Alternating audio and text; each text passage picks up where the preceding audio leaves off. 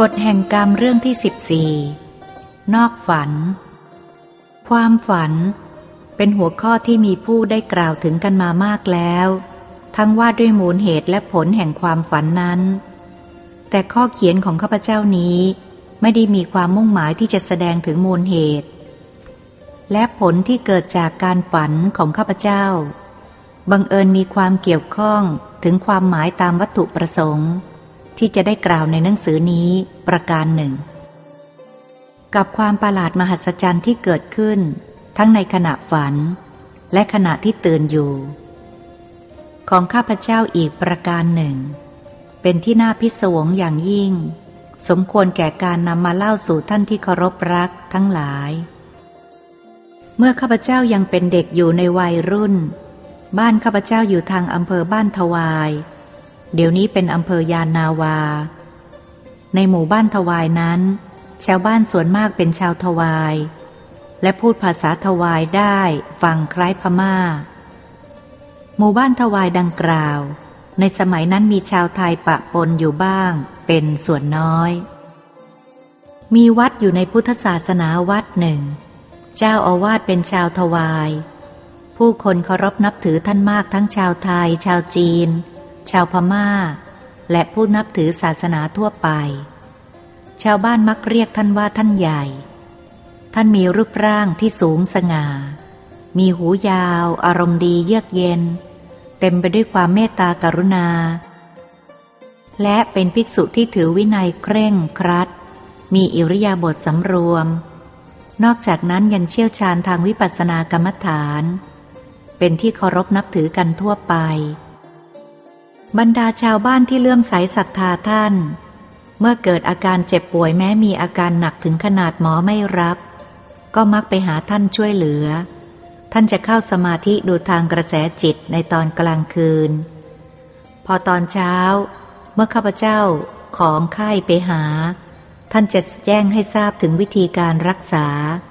หรือบอกอาการทางโรคให้ทราบ และแนะนำให้ไปหาหมอที่มีรูปร่างลักษณะดังที่ท่านบอก หรือไม่ก็บอกทิศทางที่ไปตามหมอที่จะมารักษา เท่าที่ข้าพเจ้าทราบส่วนมาก ผู้ที่ได้รับการรักษาตามคำของท่าน มักหายเป็นปกติ ท่านไม่เคยเรียกร้องสิ่งตอบแทนจากผู้ใด และช่วยเหลือทุกคนที่ไปหาท่านเหมือนกันหมด เมื่อเด็กๆข้าพเจ้ามีเพื่อนเป็นลูกศิษย์ของท่านใหญ่ เมื่อกราวโรงเรียนหยุดข้าพเจ้าก็เคยเข้าไปคลุกคลีอยู่ในวัดเสมอ มีบางครั้งมีพระบางองค์เกิดอาพาธไปบินทบาทไม่ได้ ข้าพเจ้ารับอาสาไปรับบาตรตามชาวบ้านแทน ในสมัยนั้นสิทธิวัดไปรับบาตรแทนพระที่อาพาธได้ การทำบุญรู้สึกว่ามีชาวบ้านเลื่อมใสศรัทธามาก ตามบ้านเรือนของชาวบ้านทั้งชาวไทยและชาวทวาย จะสร้างม้าไว้หน้าบ้าน ทุกบ้านสำหรับตั้งขันข้าว และถาดอาหารคาวหวาน เพื่อรอใส่บาตรพระ ที่วัดนี้ พระออกบิณฑบาตเช้าแถว เป็นระเบียบ ที่วัดนี้พระออกบิณฑบาตเข้าแถวเป็นระเบียบเรียบร้อยตามลำดับ คือท่านใหญ่เจ้าอาวาสเป็นผู้เดินนำหน้า และรองลงไปตามอาวุโสของพระที่มีพรรษามากน้อย ตลอดไปถึงหางแถวคือเนน รวมทั้งสิ้นประมาณ 40-50 รูป พอได้เวลาย่ำรุ่งก็เดินออกจากวัดไปยังหมู่บ้าน ออกถนนใหญ่แล้วเดินอ้อมกลับวัด ระยะทางไม่ไกลนัก และเป็นทางเดินประจำทุกวัน พระทุกรูปได้ข้าวเต็มบาท ถึงกับบางครั้งต้องมีสิทธิ์ไปคอยนำกระบุงถ่ายในระหว่างครึ่งทาง ซึ่งนับว่าบริบูรณ์ในเรื่องอาหาร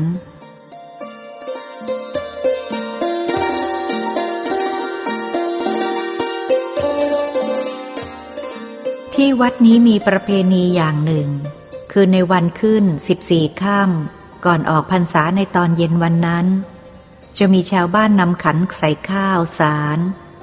ผลไม้อื่นๆไปไว้ที่ศาลาวัด แต่ยังไม่ถวายพระ พอตกเวลาตีหนึ่ง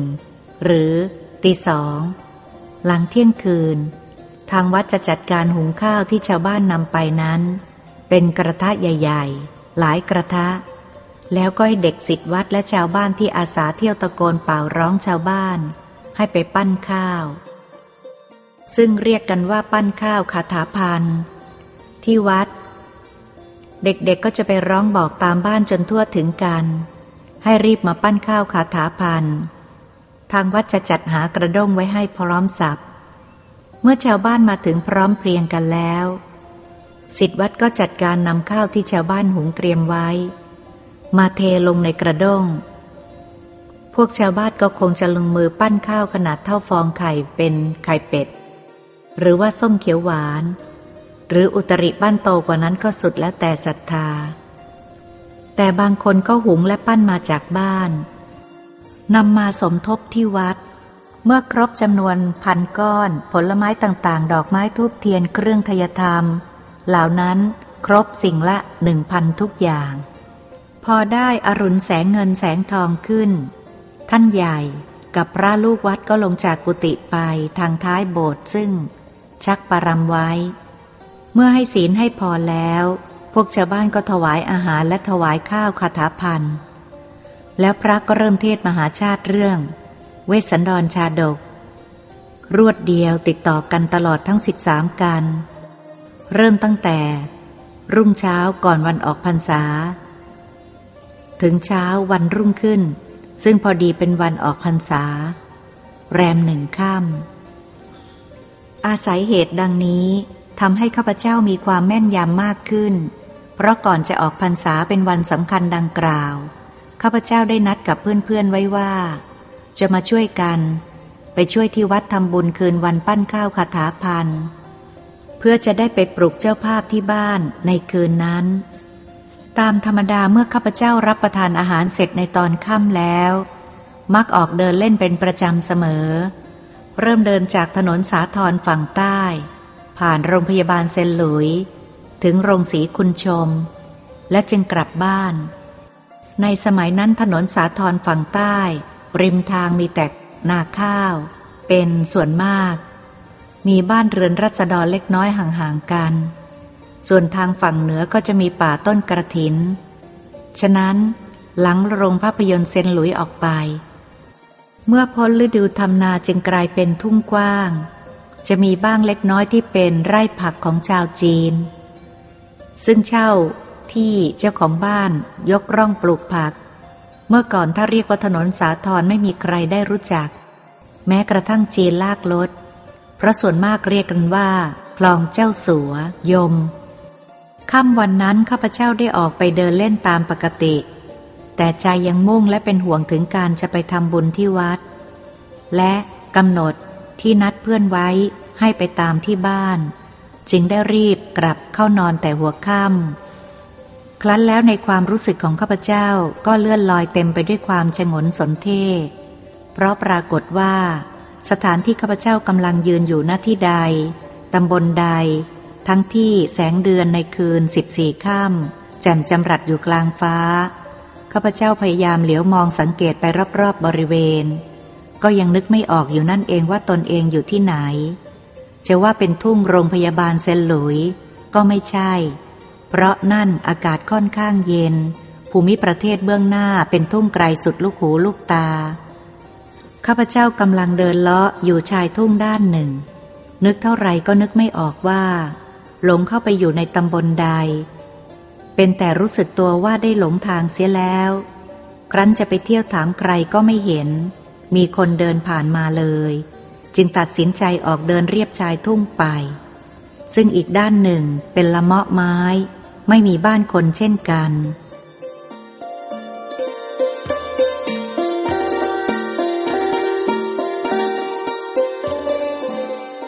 ข้าพเจ้าเดินอยู่เช่นนั้นเป็นเวลานานโข กระทั่งถึงหัวโค้งที่ชายละเมาะยื่นออกมา พอเลี้ยวหัวโค้งไปเล็กน้อย มองไปเบื้องหน้าแลเห็นแสงไฟวอมแวม เป็นจุดข้างหน้าไกลออกไปข้าพเจ้าดีใจเพราะที่นั่นแสดงว่าต้องเป็นบ้านคน จึงรีบสาวเท้า เพื่อให้ถึงเร็วๆ อีกครู่หนึ่งก็ใกล้เข้าไปจนได้ยินเสียง ขูดมะพร้าว และตำน้ำพริก เมื่อถึงหน้าบ้านนั้นสังเกตได้ว่าเป็นเรือนไม้ชั้นเดียว ใต้ถุนสองมีบันไดขึ้นลง ทางหัวเรือ ซึ่งเป็นนอกชาโล่งๆ แบบบ้านชาวนาในชนบท มีความอยู่ใต้ถุนเรือน และเป็นกี่ตัวมองไม่ค่อยชัดถนัด หน้าบ้านมีต้นไม้ขึ้นอยู่ แผ่เงามืดครึ้มไปทั่วลานดินหน้าบ้าน บนเรือนจุดตะเกียงซึ่งไม่ค่อยสว่างนัก มีควันตลบ ดูเหมือนเป็นตะเกียงลาน ซึ่งลานเสียไม่ได้ใช้ ตัวเรือนโล่งๆไม่มีฝา ทั้ง ด้านหน้า ด้านหลัง มองดูคล้ายๆสารวัตรมีหญิงสาวสี่ห้าคนกำลังทำอาหารอยู่ในครัว ซึ่งทำด้วยไม้กระบอกผูกไว้พอเป็นเขต ไม่สู้แน่นหนานัก จึงร้องถามออกไปว่า ขอโทษเธอครับ ทางไปคลองเจ้าสวยยมไปทางไหน แล้วตอบลงมาว่า พวกฉันไม่รู้จักหรอกเจ้านาย คลองอะไรนั่นนะ่ะ ฉันไม่เคยได้ยินชื่อเลย นายหลงทางมาหรือ อีกเสียงหนึ่ง ร้องถามลงมาข้าพเจ้าจึงตอบว่าจ้าฉันหลงทางมาอ๋อ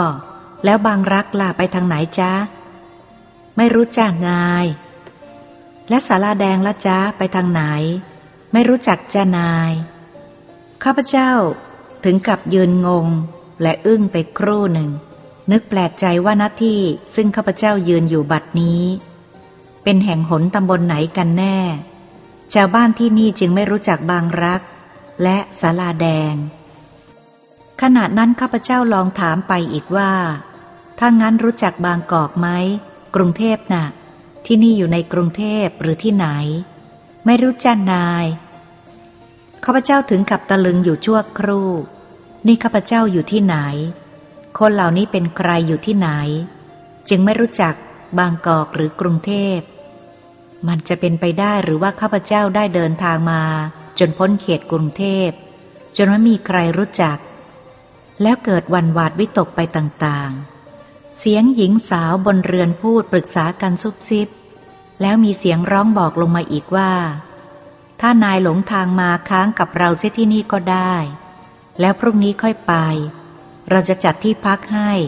เชิญสิจ๊ะ แล้วหญิงสาวเหล่านั้นก็หัวเราะกันคิกคัก นิสัยของข้าพเจ้าในตอนนั้น ซึ่งอายุเพิ่งจะย่างวัยหนุ่มเป็นคนขี้อายในเรื่องผู้หญิงมากอยู่ เมื่อได้ยินเสียงหัวเราะคิกคักของสาวๆ และเชื้อเชิญให้ขึ้นไปพักบนเรือนในเวลาค่ำคืนเช่นนั้น ก็บังเกิดความกระดากอาย และประมาจนแข้งขาสั่น แข็งใจตอบขึ้นไปว่า ขอบใจจ้าแต่ฉันจำจะต้องรีบกลับบ้าน เพราะพรุ่งนี้เช้าจะต้องไปทำบุญที่วัด อีกประการหนึ่งผู้ปกครองทางบ้านจะเป็นห่วง ค้างเสียที่นี่เถิดนาย เสียงหญิงคนหนึ่งร้องบอก กังวาน เสียงหวานและเยือกเย็น ดึกเดินปานนี้อย่าเดินทางเลยจ้านาย มีอันตรายมาก เราอยู่กันสี่คนพี่น้องเท่านั้น ไม่มีคนอื่นรอกมีแต่ผู้หญิงเท่านั้นข้าพเจ้าแปลกใจอีกที่หญิงสาวทั้งสี่พี่น้องนี้ ช่างมีชีวิตและความเป็นอยู่อย่างประหลาด ครอบครัวของหล่อนไม่มีผู้ชายอยู่ด้วยเลย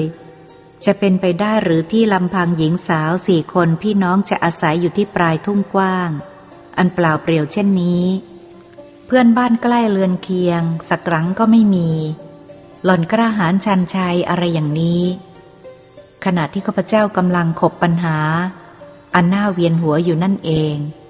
ก็ได้ยินเสียงร้องเร่งมาอีก ไงล่ะจ๊ะเร็วๆเร็วๆข้าเถนาย ขึ้นมาบนเรือฉันก่อน ไม่ต้องเกรงใจ พรุ่งนี้เช้าจึงค่อยไป เชื่อฉันเถิด ดึกดึกอย่างเนี้ย เดินทางแถวนี้ไม่ดีหรอก ค้างเสียที่นี่แหละ ข้าพเจ้ายิ่งกระดากมากขึ้น บ้านที่มีแต่ผู้หญิงเท่านั้น ถ้าข้าพเจ้าเป็นผู้ชาย คนเดียวจะค้างอยู่กับผู้หญิงถึงสี่คนได้อย่างไร ยิ่งกว่านั้นยังไม่นึกเชื่อว่า จะมีผู้ชายอยู่ในบ้านนี้เลย ความรู้สึกของข้าพเจ้าจึงมีทั้งความกลัว และความอายและกลกัน ขอบใจจ้ะ แต่ไม่ไม่ต้องหรอกจ้ะ ฉันจะรีบไป ลาก่อนนะจ๊ะ แล้วข้าพเจ้าก็รีบพลาออกจากที่นั่น คงมีเสียงร้องเรียกให้กลับไปก่อน และวิงวอนอีกหลายคำจากหญิงสาวบนเรือน แต่ข้าพเจ้าคงรีบเดินสาวเท้าเร่งให้พ้นหน้าบ้านนั้นโดยเร็ว ข้าพเจ้าคงเดินดุ่มมุ่งต่อไปข้างหน้าอย่างไม่มีจุดหมาย และมืดมนเต็มที อาศัยเพียงแสงเดือนที่กระจ่างส่องมา ให้เห็นต่อไม้และหลุมบ่อพอเดินมุ่งต่อไปข้างหน้าได้ มีความหวังเพียงแต่ว่าคงจะได้พบบ้านคน และถามถึงหนทางกลับบ้านเท่านั้น แง่คิดมีปากอยู่กับตัวไม่ต้องกลัวคนหลงทาง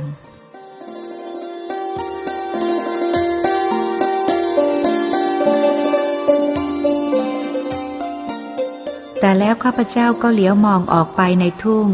ห่างออกไปไม่ไกลเท่าใดนัก ก็มองเห็นคนกลุ่มหนึ่งกำลังล้อมกองไฟกันอยู่ มีจำนวนสักหกเจ็ดคน ต่างก็มีผ้าคลุมศีรษะ เป็นสำคัญเหมือนกันหมดทุกคน ข้าพเจ้าเดาว่าคนพวกนี้เป็นพวกต้อนวัวไปฆ่าโรงสัตว์ ที่ถนนตก และมักล้อมวงสุมไฟกันหนาว คอยเวลาต้อนรับวัวไปโรงฆ่าสัตว์ หรือไม่ก็เอาลงเรือ ขึ้นเรือใหญ่ส่งขายต่างประเทศ จึงตรงเข้าไปเพื่อจะถามดู เพราะอย่างไรเสียก็ต้องรู้จักถนนตกแน่นอน เมื่อรู้ทางไปถนนตกแล้ว ก็คงหาทางกลับบ้านได้ไม่ยากเย็น เมื่อเข้าไปใกล้พอเห็นได้ถนัด นึกแปลกใจอยู่บ้างที่คนเหล่านั้นมีคลุมศีรษะ เสียเกือบมิดหมดทุกคน เหมือนหนาว หนักหนา ยิ่งกว่านั้นข้าพเจ้าเหลียวมองไปรอบๆ ไม่เห็นมีวัวควายผูกอยู่เลย จึงนึกหวาดระแวงว่า พวกนี้อาจเป็นโจรคอยปล้นสะดมก็ได้ แต่ขณะนั้น ขณะที่ความคิดของข้าพเจ้ากำลังสับสนอึงอนด้วยปัญหา และความสงสัยระแวงใจต่างๆ พร้อมกับเท้าซึ่งเดินเรื่อยใกล้หมู่คนในยามวิกาลเหล่านั้น เขาไปอีกประมาณสิบกว่าก้าวก็ถึงข้างหลังของคนพวกนั้นคนหนึ่ง ข้าพเจ้าต้องหยุดชะงักด้วยความสะดุ้ง เกิดหวาดไปเอง ก็พอดีกับร่างที่หันหลังอยู่นั้นเหลียวมามองข้าพเจ้า คุณพระช่วย ข้าพเจ้าแทบล้มสิ้นสติอยู่ตรงนั้น ด้วยความตกใจสุดขีด เพราะร่างที่หันมามอง พร้อมเปิดผ้าคลุมหัวออก มันเป็นหัวกะโหลกผีชัดๆ ในตากลวง ลึก ข้าพเจ้าถอยหลังกรูด ยังเห็นปีศาจนั้นยื่นมือ มีแต่กระดูกขาวโพลน กวักมือเรียกข้าพเจ้าเข้าไปร่วมวงด้วย ความกลัวเข้าสิงหัวใจข้าพเจ้ายัางไม่มีอะไรหักห้ามได้คนลุกสู้ เลือดในกายชาเย็น ขณะนี้ความคิดของข้าพเจ้าหมด มีแต่ความหวาด วิตก กลัว คิดจะหนีหนีไม่ได้ หนีไปให้พ้นโดยเร็วที่สุด ความคิดบอกตัวเองว่า นั่นคือผี ซึ่งจะต้อง หนีไปให้เร็วที่สุดเท่าที่จะเร็วได้ แล้วข้าพเจ้าก็หันหลังออกวิ่งอย่างสุดฝีเท้า วิ่งไม่คิดชีวิต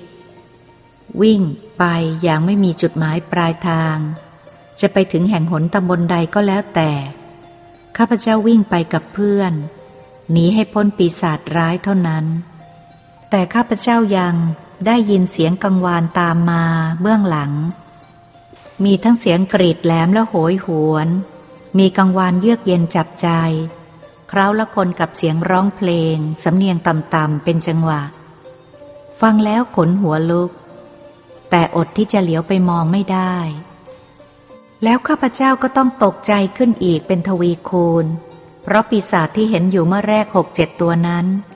บัดนี้เพิ่มขึ้นอีกเป็นสิบสิบตัว และพากันกวดไล่หลังข้าพเจ้าเป็นระยะกระชั้นชิด ข้าพเจ้าเร่งฝีเท้าให้เร็วขึ้นอีกด้วยความตกใจ แต่เมื่อเหลียวไปดูคุณพระช่วย มันเพิ่มขึ้นอีกแล้วมีจำนวนเป็นร้อยร้อยฝูง เพียงแต่มันโครงตัวซ้ายทีขวาทีกับจังหวะเพลงที่ต่ำๆแต่ดูมันกระชั้นชิดเข้าทุกที ทั้งที่ข้าพเจ้าได้วิ่งสุดฝีเท้าอย่างไม่คิดชีวิต เลี้ยวไปครั้งไรเจ้าพวกผีเฝ้าทุ่งเหล่านั้นก็ยิ่งเพิ่มจำนวนมากขึ้น จากร้อยเป็นพัน แล้วก็เป็นจำนวนหมื่น ซ้ำยังกระชั้นชิดเข้ามาตลอดเวลา ข้าพเจ้ายังคงวิ่งต่อไปข้างหน้าด้วยความหมดหวัง หากเท้ายังทำหน้าที่ต่อไป เพราะความกลัวเท่านั้น ข้าพเจ้าคิดว่าปีศาจเหล่านี้คงเป็นปีศาจทหารโบราณณท้องทุ่งแห่งนี้คงเคยเป็นสนามรบมาก่อน และเกิดการรบราฆ่าฟันกันอย่างนองเลือด มีนักรบเสียชีวิตไปมากมาย ล้มตายลงในขณะที่ได้รับบาดเจ็บ และโกรธแค้น ฉะนั้นวิญญาณทั้งหลายจึงมีแต่ความพยาบาท และดุร้าย ขณะนี้ข้าพเจ้ารู้สึกเหน็ดเหนื่อยเกือบจะก้าวขาไม่ออกอยู่แล้ว มันหนักอึ้งไปหมด และนึกทอดอะไรว่าหากหมดกำลังล้มลง ข้าพเจ้าจะหลับตานิ่ง ฟุบหน้าลงกับพื้นดิน ไม่ยอมลืมตามองสารรูปอันหน้าขนพองสยองกล้าวเหล่านั้นเลย เป็นอันขาด และเป็นตายร้ายดีอย่างไร ก็ปล่อยไปตามยถากรรม